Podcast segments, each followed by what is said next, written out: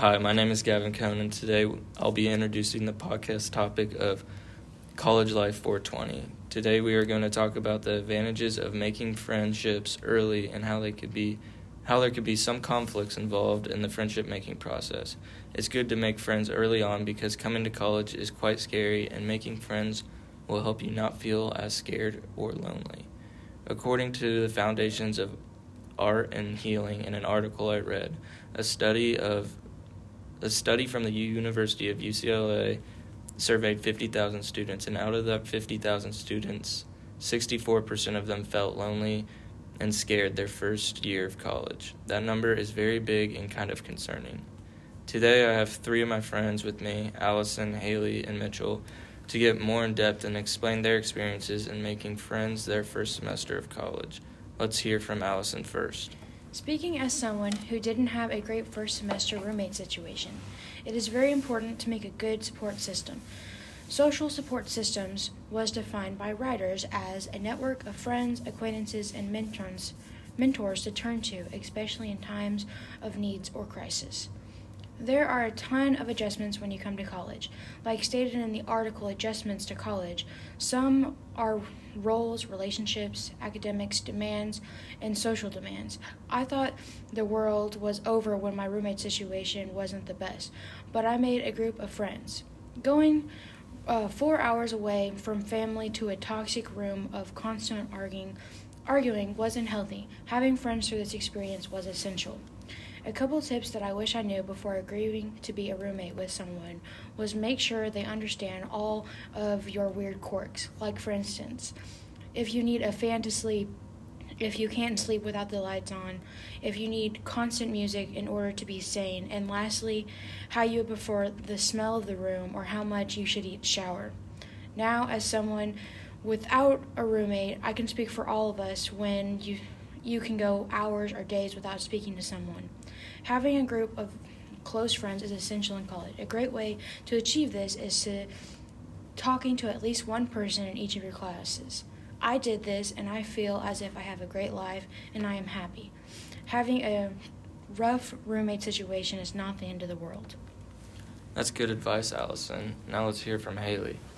In my opinion, living in the dorms your first year is better than the choice of living off campus. While living in the dorms, you meet so many people you've never you would have never talked to, and you also become very close with people living on your floor and in your hall. Living in the dorms also helps you get involved. We have so many activities you can be involved in, like floor president, vice president, and we have floor volleyball when it's nice outside. Like Devin said in the article, Students Speak, I definitely met some of my best friends just through my freshman dorm experience. One of the best things about it was that there were so many of us going through the same experience at the same time that everyone was really friendly and really new to reaching out to one another.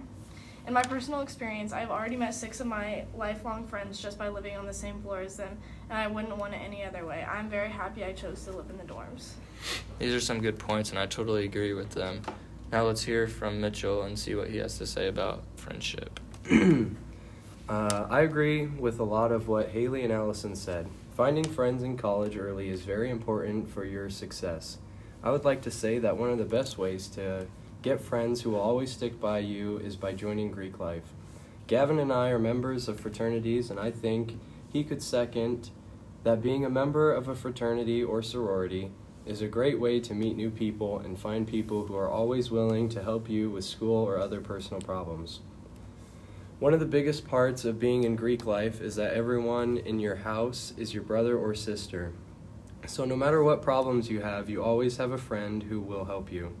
Like Haley said, getting involved on campus or within your community is great for developing friendships.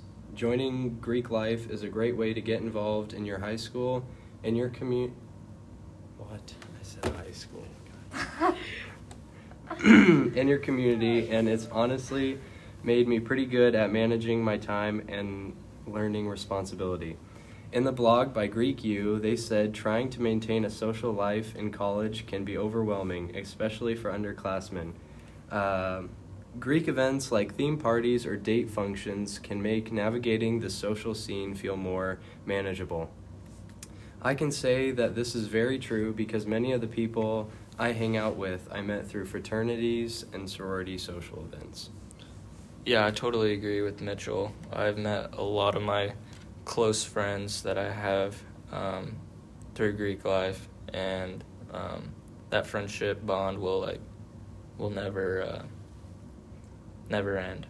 So now that we all have shared some experiences, I think that it's safe to say uh, college life will be however you choose it to be. All of us have found our happiness in college in amazing ways, but different. Um, we'd all like to thank you for listening this far. Next episode, we'll be discussing the effects of college mental, ment, co- of the effects college mentally and physically. See ya. All right, bye. Bye.